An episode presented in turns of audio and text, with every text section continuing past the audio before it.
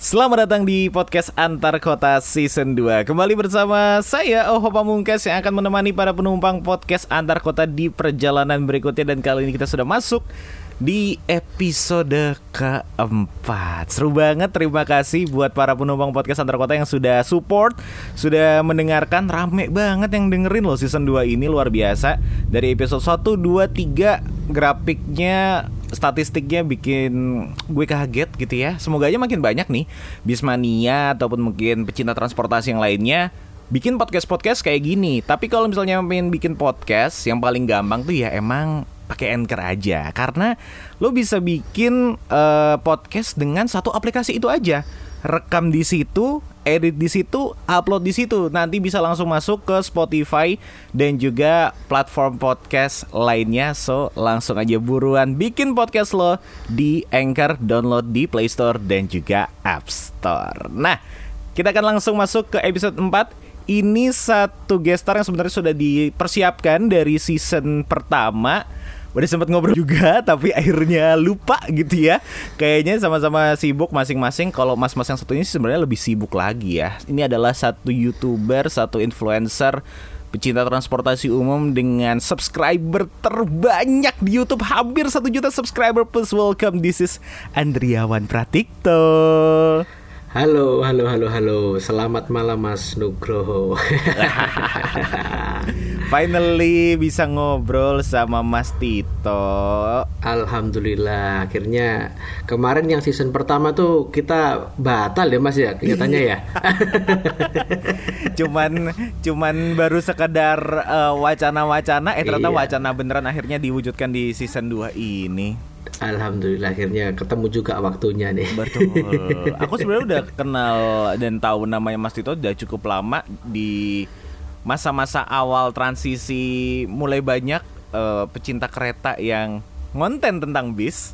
Oh, ada dua nama, Andriawan Pratikto dan juga Narendra Adindito. Oke, ya itu legend itu. Legend ya? Legend banget. Legend yang lagi vakum. Iya, sekarang lagi vakum dia. Kemarin ketemu di Bontang. Nah, tanyain katanya lagi vakum, mau bikin konten juga katanya masih bingung mau konten apaan di sana. Iya, benar. Nah, aku sebelum membahas lebih dalam tentang per-YouTubean, konten creator dan lain-lain, pengen membahas dulu satu isu yang lagi rame tepat di hari ini, di hari rekaman kita 26 Agustus 2022. PT KAI akhirnya memastikan kalau mereka akan merubah kursi ekonomi. Nah, itu. Yang kursinya tegak akhirnya katanya mau diganti semuanya. Nah, jadi memang kalau dari beritanya aku baca dari Vice Presidentnya KAI gitu ya. Katanya dipastikan setelah banyaknya keluhan dari netizen, termasuk juga dari teman-teman pecinta kereta gitu ya. Akhirnya di Twitter kemarin ya. Betul. Akhirnya KAI memutuskan untuk mengganti kursi itu dan kabarnya mau beli kereta baru ataupun mungkin ada permajaan dan segala macam ya. Pendapat dari Mas Tito gimana Mas? Jadi kemarin tuh aku kan juga main Twitter itu lagi Maksudnya gimana ya, masih baru lah, bukan yang pemain Twitter lama kan. Terus aku sempat ngikuti. Terus kemarin tuh ada orang yang komplain tentang K3 yang 106 tempat duduk ya, yang ada pada depan itu dirasa udah nggak nyaman lagi.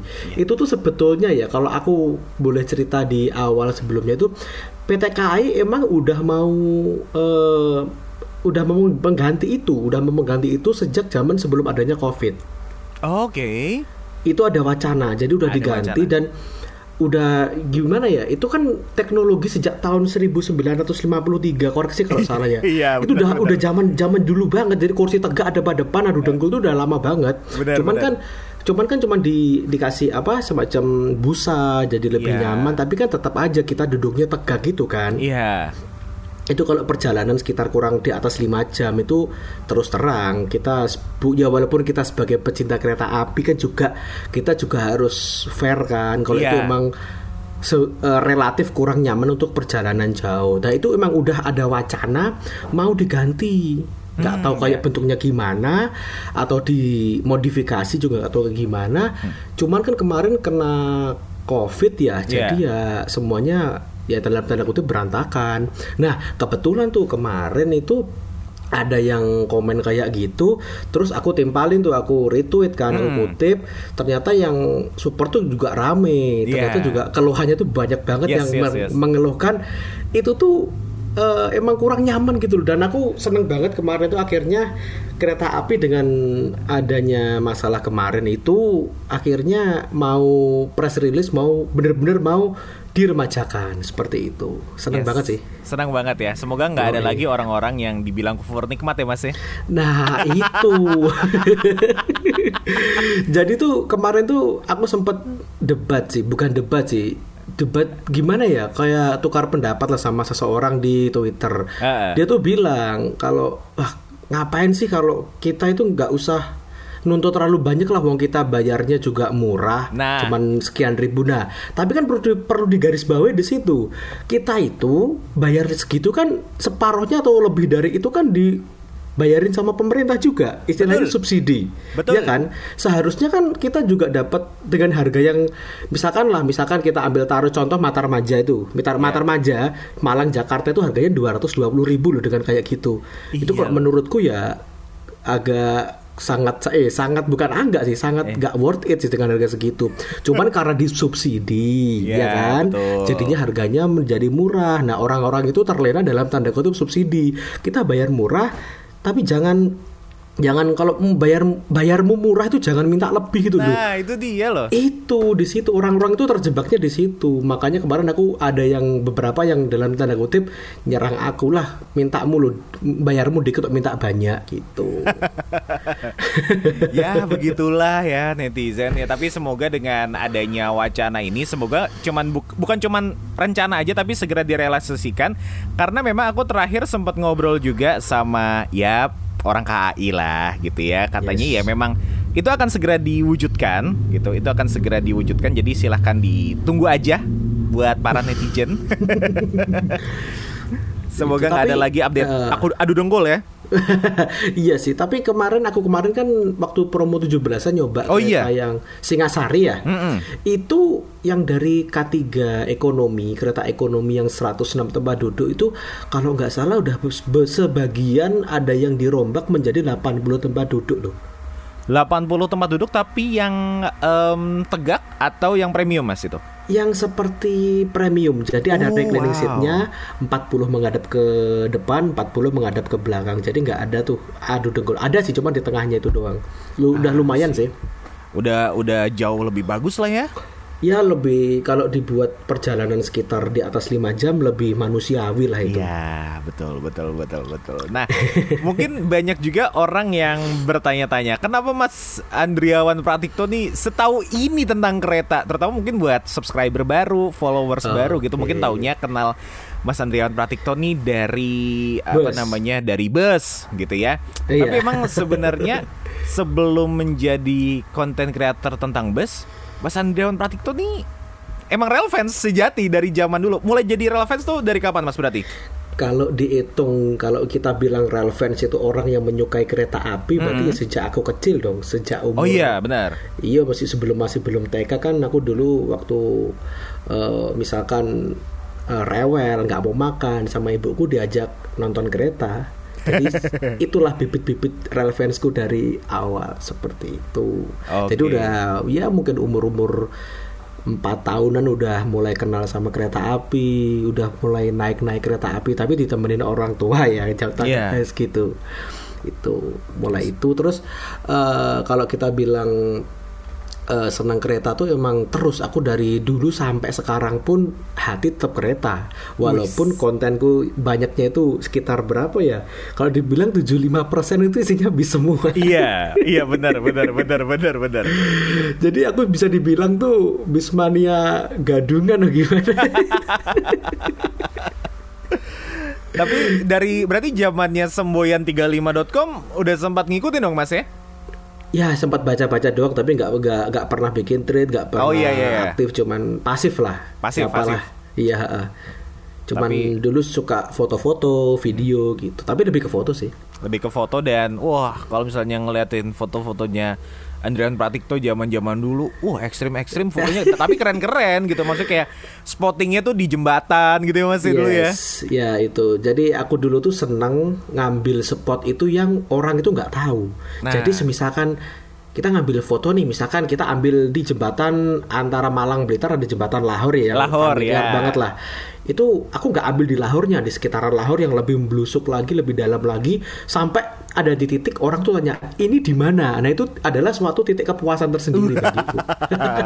Itulah makanya Mas Andriawan Pratikto dipanggil Master dulu. Iya nggak Master juga.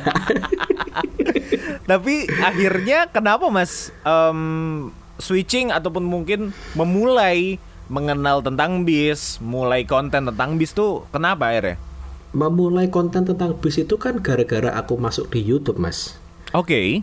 Sebelumnya tuh agak jauh sebelumnya ya. Aku dari SMP SMA itu hobinya tuh fotografi. Aku nggak pernah tahu dan nggak mau tahu apa itu tentang videografi nggak mau tahu. Jadi aku lihat video tuh ribet gitu loh. Foto kan tinggal cepret, edit selesai. Betul. Kalau video kan kita harus ngolah dan sebagainya. Itu dulu mindsetku zaman dulu. Jadi aku dulu tuh foto-foto, hunting sana kemari, keluar kota. Bahkan aku sempat itu jadi pengisinya majalah kereta api Mas. Wah iya benar. Berarti kalau sering orang-orang sering lihat majalah, sering beli majalah kereta api itu pasti nggak asing foto by Andriawan Pratikto. Yes. Aduh iya lagi bener. Aduh baru ingat itu juga. Itu zaman dulu. Nah terus aku kan selepas kuliah, selepas SMA aku kuliah Mas. Aku kuliah di Jogja. Ya jurusannya? Nah, ya belum yang belum tahu nih. Ya jurusannya tuh nggak ada. Pasti orang-orang itu kalau aku tanya jurusannya apa Mas, orang itu ngiranya kayak informatika, kayak apa, teknik apalah. Enggak, aku tuh peternakan di UGM. Jauh banget ya. Jauh banget, tapi ya namanya rezeki nggak kemana ya, malah jalan di tempat lain ya.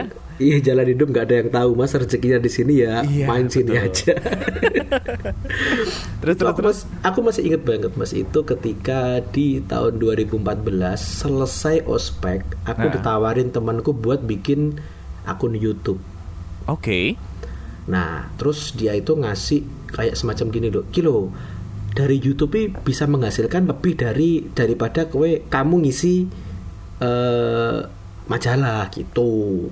Oke. Aku dan beliaunya itu ngasih kayak nama Kilo, rekeningnya udah masuk. Wah itu aku pikiran awal kayak MLM gitu. Iya. Karena zaman segitu masih jarang banget yang dapat adsense ya Mas ya.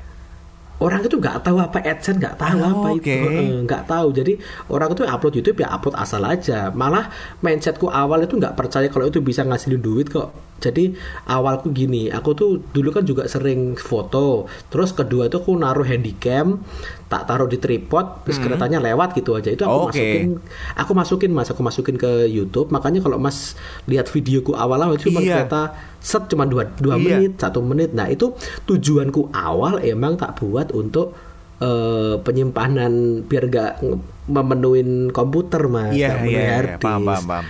Nah kok lama-kelamaan kok yang nonton banyak. Awalnya cuman 100 sudah seneng. Terus lah kok 1000, lah kok 10.000. Terus aku mikir ini, tak pikir hobi aneh ini yang suka kok banyak juga ya gitu. Iya.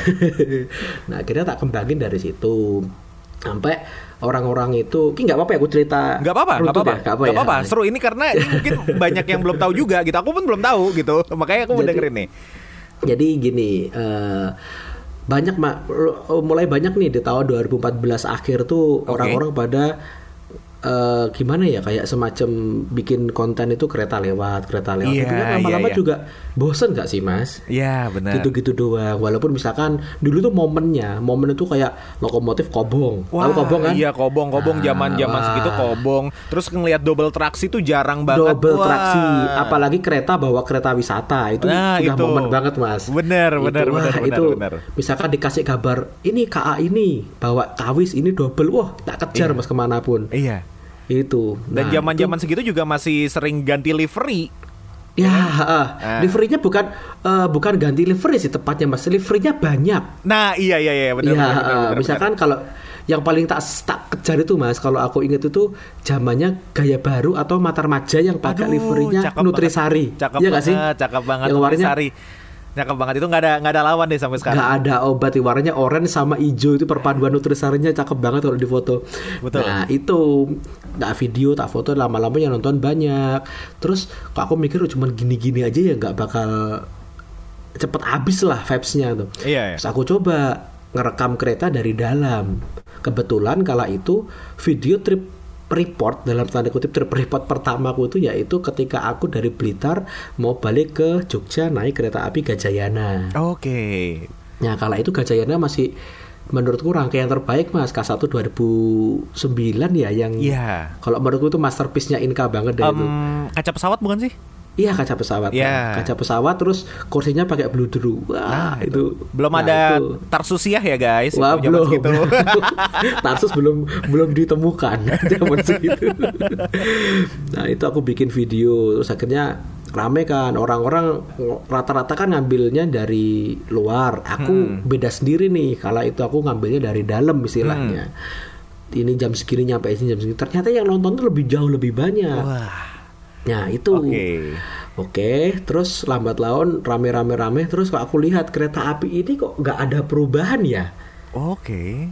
Ya ini pendapat pribadiku, kereta api itu kayak untuk inovasinya lambat banget ya. Iya benar. Jadi kayak misalkan nih dari kereta kita ngasilin ada kereta premium, terus ada apa lagi kan jaraknya bisa tahunan, setahun lebih gitu. Betul. Terus aku lihat kok bosonin banget sih ini gitu kan. Nah itulah kenapa kok banyak teman-teman rail fans termasuk aku, termasuk banyak Narendra juga yang nyoba bis. Kalau aku emang dasarnya itu dari keluarga ayahku sama adikku tuh dalam tanda kutip juga bismania Mas. Gitu. Jadi di keluarga aku tuh terbelah gitu loh. Ayahku sama ayah sama adik itu bismania. Kalau aku sama ibuku itu rail fans gitu. Lengkap. Nah, terus gara-gara mungkin kereta cuman gitu-gitu doang, akhirnya kita bukan berubah sih, mencoba pasar baru. Kita ngambil video bus jalan, tapi tetap konsepku yang ngambil bus dari dalam, nggak dari luar. Jadi kayak makanya terciptalah istilah trip report itu. Jadi kalau diurut-urut ya, itu kalau aku belum nemuin lagi yang paling lama ya, yang bikin video trip report bus itu yang pertama aku Mas. Itu. Mantap. Sebelumnya kan video bus juga ya, dari dalam ada. Balapan cuman tapi balapan. Cuman balapan dipotong gitu aja. Cuman dari tempat naik sampai titik turun dan nggak melulu soal balapannya itu. Jadi lebih lengkap dibanding review fasilitas lah ya. Belum, zaman itu masih belum review fasilitas Mas, belum dong. Baru cuman perjalanan aja gitu ya? Iya kan trip report, laporan perjalanan doang. Dari jam segini ke sini, jam segini di sini, jam segini ke sini. Itu aja sih Mas. Tapi itu video pertama berarti naik bis adalah video naik bis Nusantara dari Jogja ke Semarang. Itu naiknya Scania yang lama banget itu, tapi enak sih. Iya sih itu Scania K124. Mantap. Dan akhirnya disitulah titik mulai berjalannya seorang Andriawan Pratikto menjadi seorang content creator, YouTuber tentang bis gitu ya. Karena ya ngerasa ya kereta gitu-gitu aja ya Mas ya. Sama sih aku juga ngerasain gitu. Tapi titikku, aku yakin bahwa ini aku lanjutin di bus itu sebetulnya bukan itu Mas. Sebetulnya malah Mas inget gak waktu ada rame-rame di Indonesia ini om telolet om. Nah itu dia. Itu jadi yang pertama om telolet om itu kalau nggak salah bisnya itu efisiensi, terus rame ke Jawa Tengah kayak Jepara, Muria Raya gitu kan. Nah terus ada dua video kala itu yang masih aku inget banget yang bikin meledak telolet itu se Indonesia. Ada videonya Mas Narendra sama videoku. Videonya Narendra itu yang bis di Poris, terminal Poris, PO Haryanto gitu. Artisnya lah, bis artis lah. Itu sama punya aku yang kala itu peresmiannya bis PO Pandawa 87 di garasi barunya di Boyolali. Nah, itu dia itu kayak bikin telolet itu bareng gitu loh. Oh iya, buat simbolisnya gitu lah ya. Nah, kayak simbolisnya kalau ini acara ini resmi dibuka atau pool ini dibuka itu serempak bunyiin telolet di beberapa bisnya gitu. Wow. Nah itu tak rekam, itu cuman iseng mas, serius itu iseng.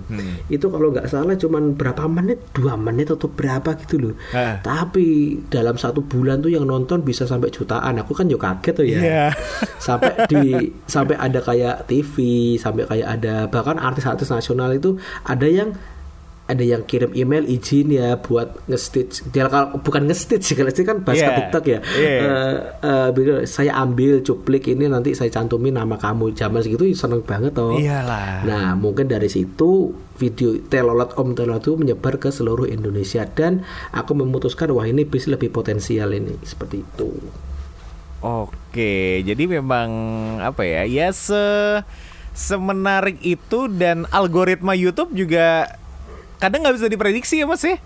Algoritma YouTube itu berganti itu setiap beberapa waktu. Jadi kita nggak bisa kalau misalkan ini rumusan untuk video bisa ditonton banyak nggak bisa. Kita harus nyari sendiri, fleksibel dan misalkan kita udah nemu nih paten rumusnya 1+1 sama dengan ini.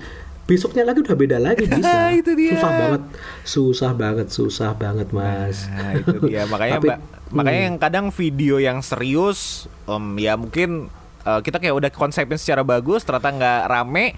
Ternyata video telolet itulah justru yang membuat pecah dan akhirnya ya udah memutuskan untuk ya udahlah banyakin aja konten bis di channelku gitu ya mas ya. Iya itu sih. Nah, oke lah. Akhirnya sudah mulai menjalani konten YouTube tentang bis gitu ya dan bahkan.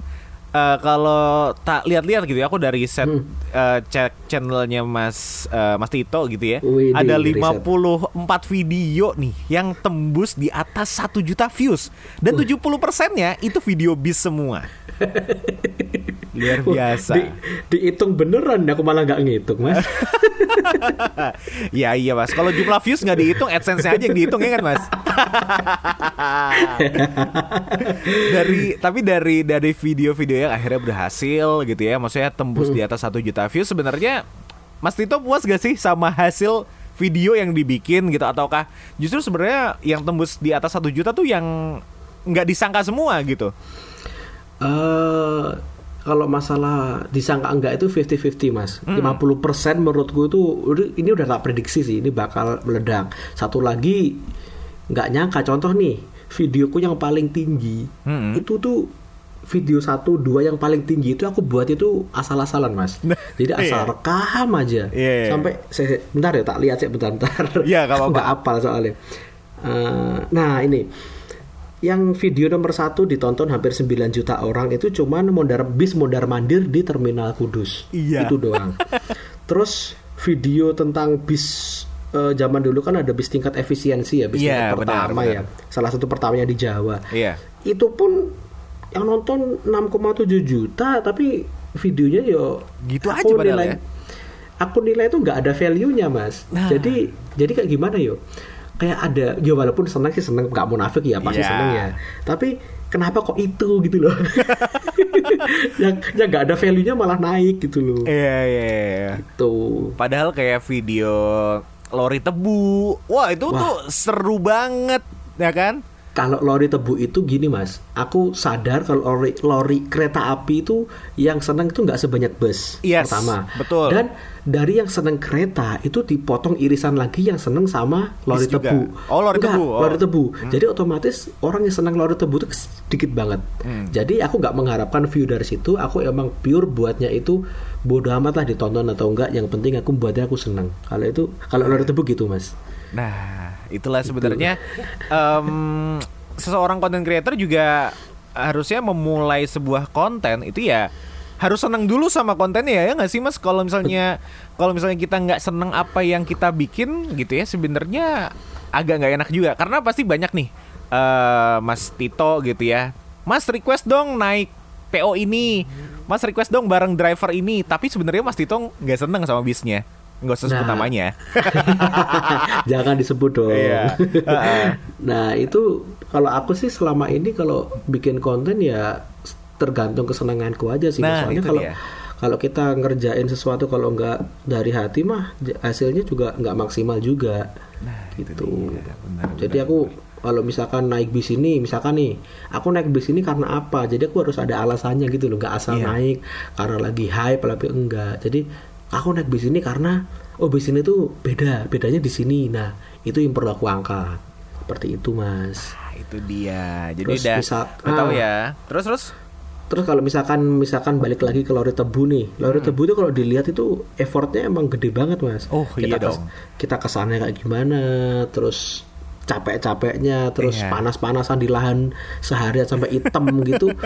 Tapi kalau aku ngeditnya itu dengan enjoy, ngerjainnya dengan seneng gitu. Dan kalau ngerjain, kalau seneng itu kan capeknya nggak kerasa ya. Iya, benar. Nah itu sih yang penting. Benar. Yang penting enjoy dulu, semuanya pastinya akan mengikuti. Nah, sudah banyak pastinya teman-teman yang melihat gitu ya video yang ada di YouTube, di Instagram, di TikToknya Mas Andriawan Pratikto gitu ya.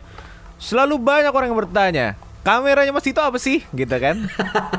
Mas Tito cuma bisa menjawab HP Cina. Nah, HP Cina. Mas. HP Cina hadiah lomba gerak jalan. Yes. Nah, itu dia.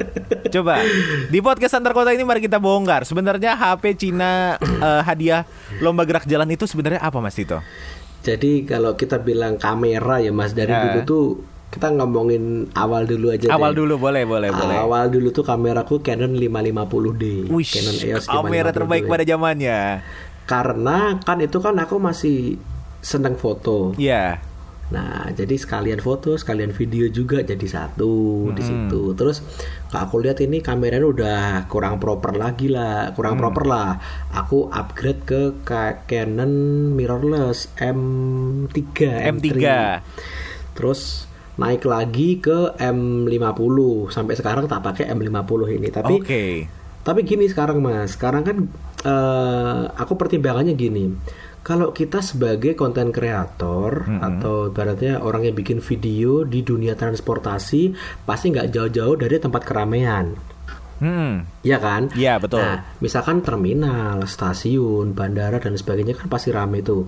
Kalau kita di tempat rame bawa kayak kamera gede, itu pasti menarik perhatian. Yes.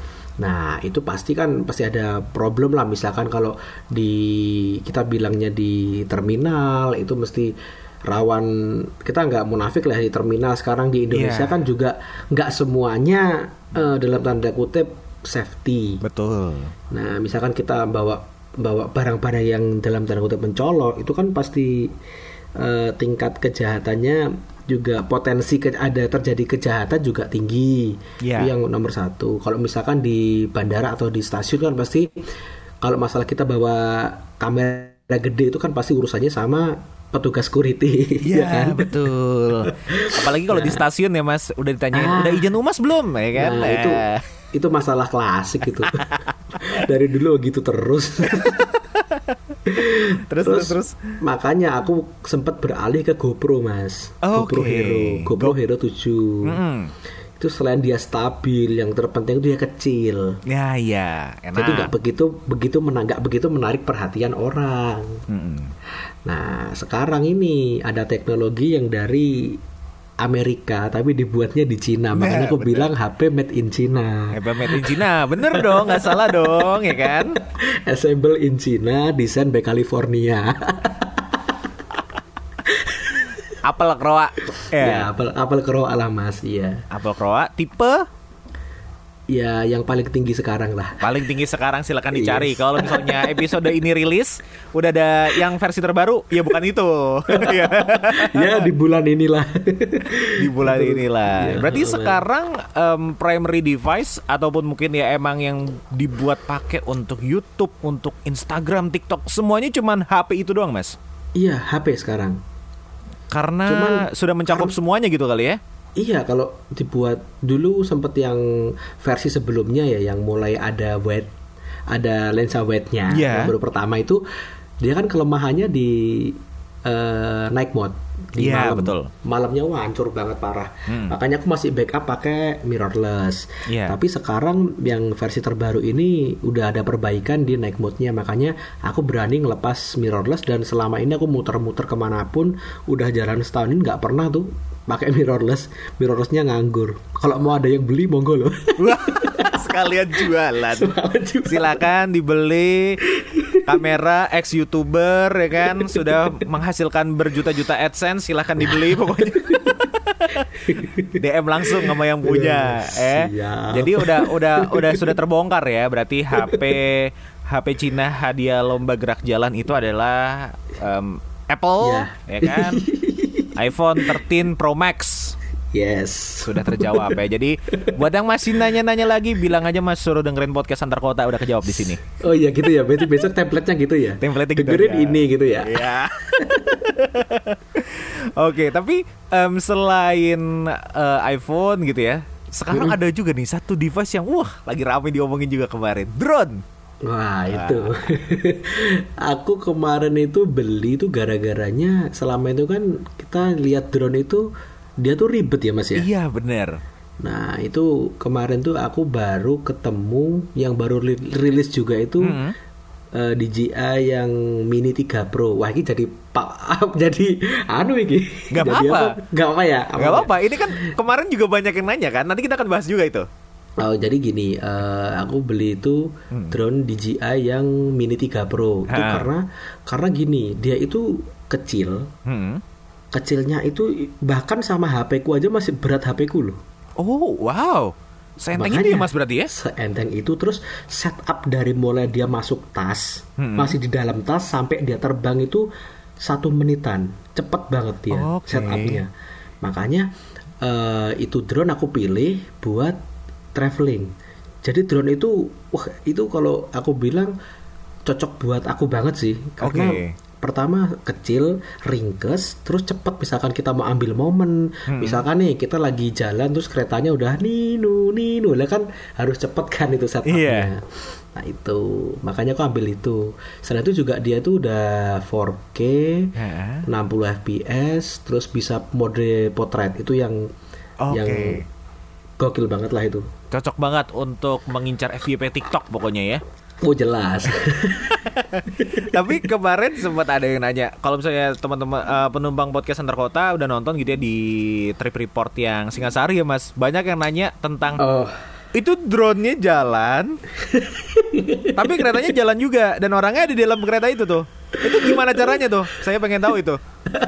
Itu yang tanya banyak banget loh itu. Nah iya makanya aku juga pengen tahu. Ini baru yang versi kereta. Sebelumnya ada yang versi yang belum rilis nih, ada yang versi kapal nih. Kemarin lihat di Instagram story. Aduh pusing banget ngeliat orang ini gimana caranya. Jadi kalau itu banyak banget yang ada banget yang gini loh bilang, wah itu pasti adeknya tuh yang nyuting, yang operasiin drone. Kalau enggak kan ada temannya lah kan, drone-nya aku bawa kan nggak mungkin. Jadi cara bikinnya tuh gini Mas, aku misalkan nih kayak kemarin aku kemarin waktu aku misalkan yang Singasari ya, aku trip dulu itu, aku trip lokomotifnya CC 203. Oke, aman ya, lokomotif CC 203, cahaya pas cerah, aku berangkat jret. Terus aku ketika pulang aku ambil footage, aku pasin, kalau itu pas 203 aku ambil, kalau 201 nggak tak ambil. Nah kebetulan kemarin tuh pas settingannya tuh lokomotifnya nggak ganti, terus masih ada benderanya dan kondisi cerah, jadi kayak seakan-akan ketika aku naik kereta itu aku sekalian ngoperasiin drone, padahal itu di hari yang berbeda gitu loh Mas. Caranya gitu. Ribet sih. Ternyata ini semua adalah tipu muslihat. Harusnya pesulap merah membongkar ini dari lama. Awas nanti samperin Gus Samsudin, dekat loh rumahnya Mas. Tito sama Gus Samsudin ya kan Mas? Iya, cuman berapa ya kemarin? 15 menit dari rumah. Aduh, jadi sudah terjawab ya. Berarti emang itu naik keretanya dulu, udah selesai naik kereta aja baru diambil footage. Jadi seakan-akan gitu ya. Seakan-akan. Ya berarti, bisa sebelumnya, bisa setelahnya. Yang penting lokomotifnya ngepas aja gitu. Nah, itu dia. Itu kan ide-ide luar biasa yang orang biasa mungkin nggak akan kepikiran gitu ya. Itu baru sedikit dari perjuangannya Mas Tito saat membuat konten. Ada nggak sih Mas perjuangan yang tercapek, paling pokoknya menurut Mas Tito selama bikin konten YouTube? Tercapek, kalau kita bilang capek ya kalau itu pas aku bikin konten Jember Medan itu Mas, yang naik ALS itu capek banget itu. Capek banget? Capek banget, itu di hari ketiga aku udah mau pulang tuh, serius. Kan perjalanan kan 5 hari ya, 5 hari kotor ya. Aku di hari ketiga tuh ketika masuk daerah mau arah Batu Raja, Lampung ke arah utara itu, aku nemu kayak ada agennya Harapan Jaya, Rosalia. Wah. Itu wah ini rumah, aku harus pulang. Waduh. Gitu. Padahal, tapi aku inget Mas, itu kan perjuanganku buat nyampe ke situ kan juga dalam tanda kutip lumayan berat juga. Kan bisnya kan sempat mogok lah, inilah itulah, banyak problem lah, tapi aku akhirnya putusin tak kuat-kuatin sampai ke Medan. Itu luar biasa itu. Maksudnya capek banget sih. Aku belum pernah naik bis jarak jauh. Sekali jarak jauh yo bis yang terpanjang se-Indonesia itu. Pengen ngulangin lagi gak Mas? Kalau ada temennya pengen Mas. Kalau sendirian aku pikir-pikir Mas. Serius. Ya itulah. Terus juga kemarin sempat rame juga bisnya mogok, kapalnya mogok. Iya, nggak tahu itu kenapa ya. Mungkin nggak keramas aku Mas. Tapi serius loh, aku tuh mas kapal mogok sama bis mogok itu, aku bangunnya tuh telat kan bis pagi ya. Aku nggak sempet keramas, cuma mandi gitu aja. Jadi yo pembawa sial paling di situ. Jadi emang bener ya, maksudnya itu bukan cuma istilah bercandaan teman-teman doang, tapi kayaknya emang beneran kenyataan gitu ya. Terus kemarin aku kan pernah kan naik bis yang bisnya masih baru, masih 2 minggu dari karoseri keluar, terus mogok di tol sampai berjam-jam itu dari malam sampai pagi itu kan. Bisnya tingkat itu kayak mewah. Itu aku juga enggak keramas Mas. Mungkin itu ya. Udah tak tandai 2 kali loh, bener semua enggak keramas. Wah. Berarti kalau teman-teman tak saranin kalau mau jalan, mau ngetrip, naik apapun, berdoa dan keramas. Nah, itu dia. Berdoa, siapkan uang, siapkan mental, keramas tuh ya, jangan lupa daripada nanti perpal di jalan ya kan. Nah, itu. Hati-hatilah pokoknya. Akhirnya dengan berbagai macam perjuangan itu, Mas Tito alhamdulillah berhasil menjadi subscriber transportasi. Kalau ya nggak usah dicek-cek lagi lah, udah pasti paling banyak 900.000, bentar lagi 1 juta loh. Yeah. Gimana Mas rasanya Mas, dan gimana akhirnya bisa mengkonversi dari setiap konten yang Mas Tito bangun, dipercayain sama berbagai macam brand, akhirnya bisa mendapatkan uang nggak cuma dari AdSense tapi dari luar juga gitu. Kalau kita bicara mengenai brand Mas yo, ini agak dalam sih. Jadi gini Mas, aku dulu tuh sempat bikin video tuh dalam tanda kutip ngawur ya. Jadi nggak terkonsep, terus asal-asalan. Nah gitu. Terus aku tuh ada temen yang dia itu ya kita nggak menghina atau gimana ya. Dia itu view-nya tuh nggak begitu banyak. Iya. Yeah. Tapi dia tuh dipercaya brand.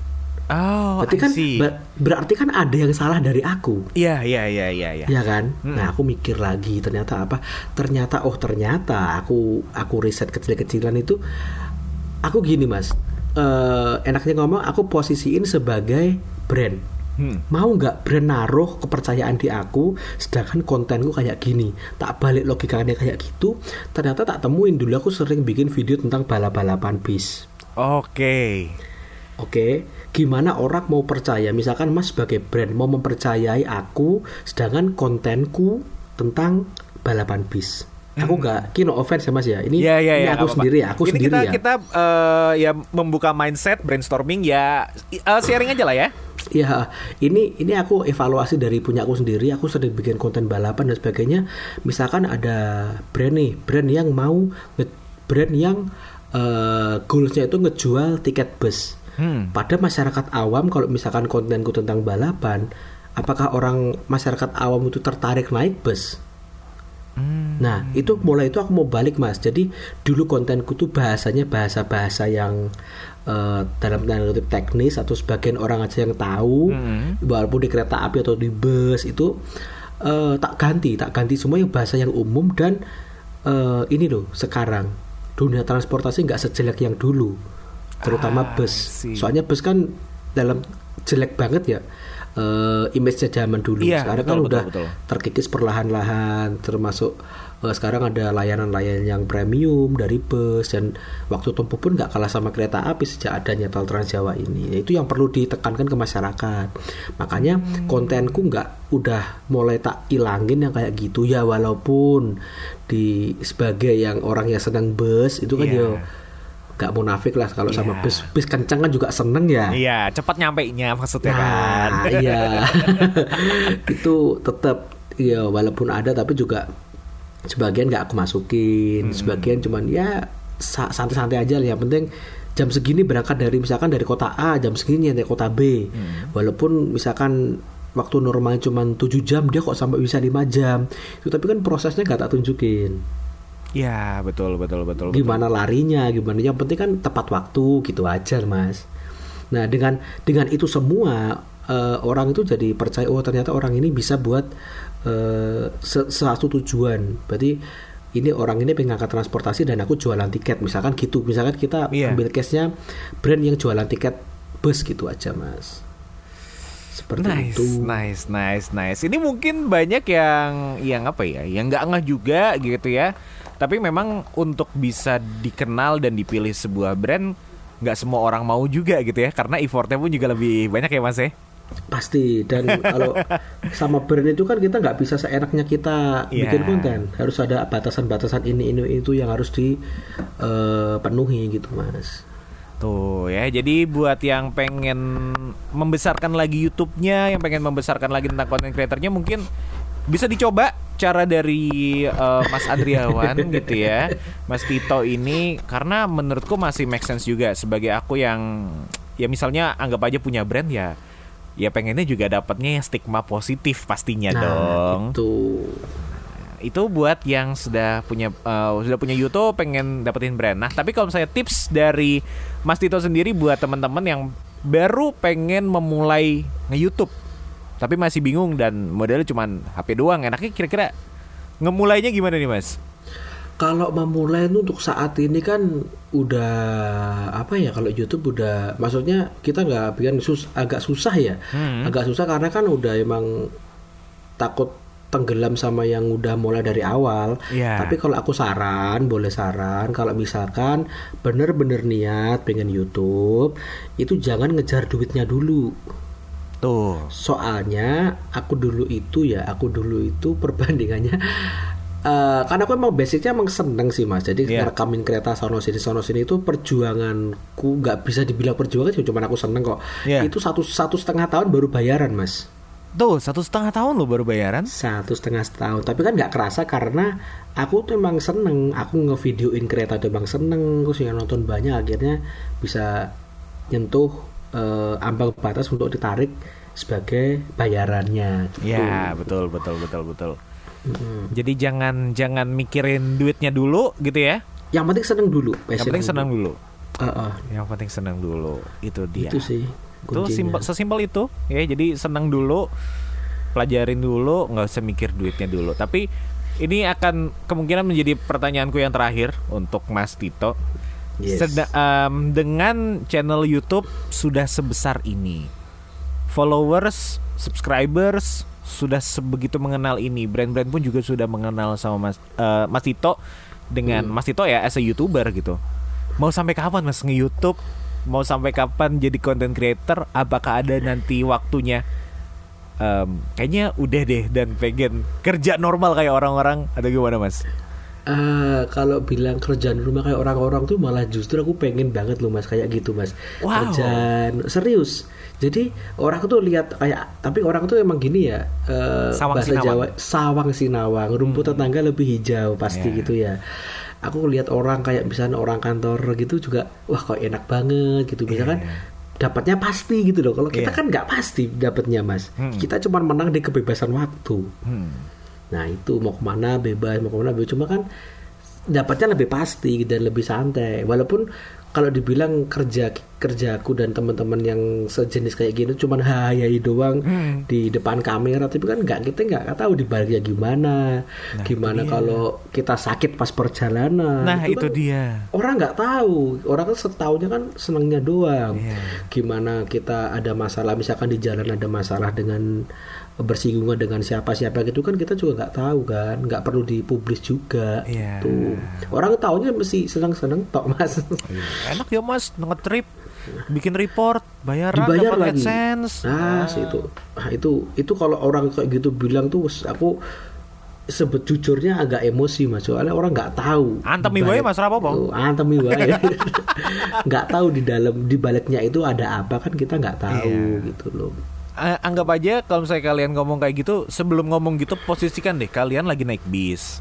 Terus kayak coba kalian lagi naik bis sempat nggak ngevideo-video gitu loh. Nah, susah kan? Susah. Aku aja nggak sempat ngerasain gitu. Makanya aku nggak akan bikin bikin YouTube. Bikinnya podcast aja karena podcast gampang, tinggal rekaman habis itu diupload. Iya. Gitu.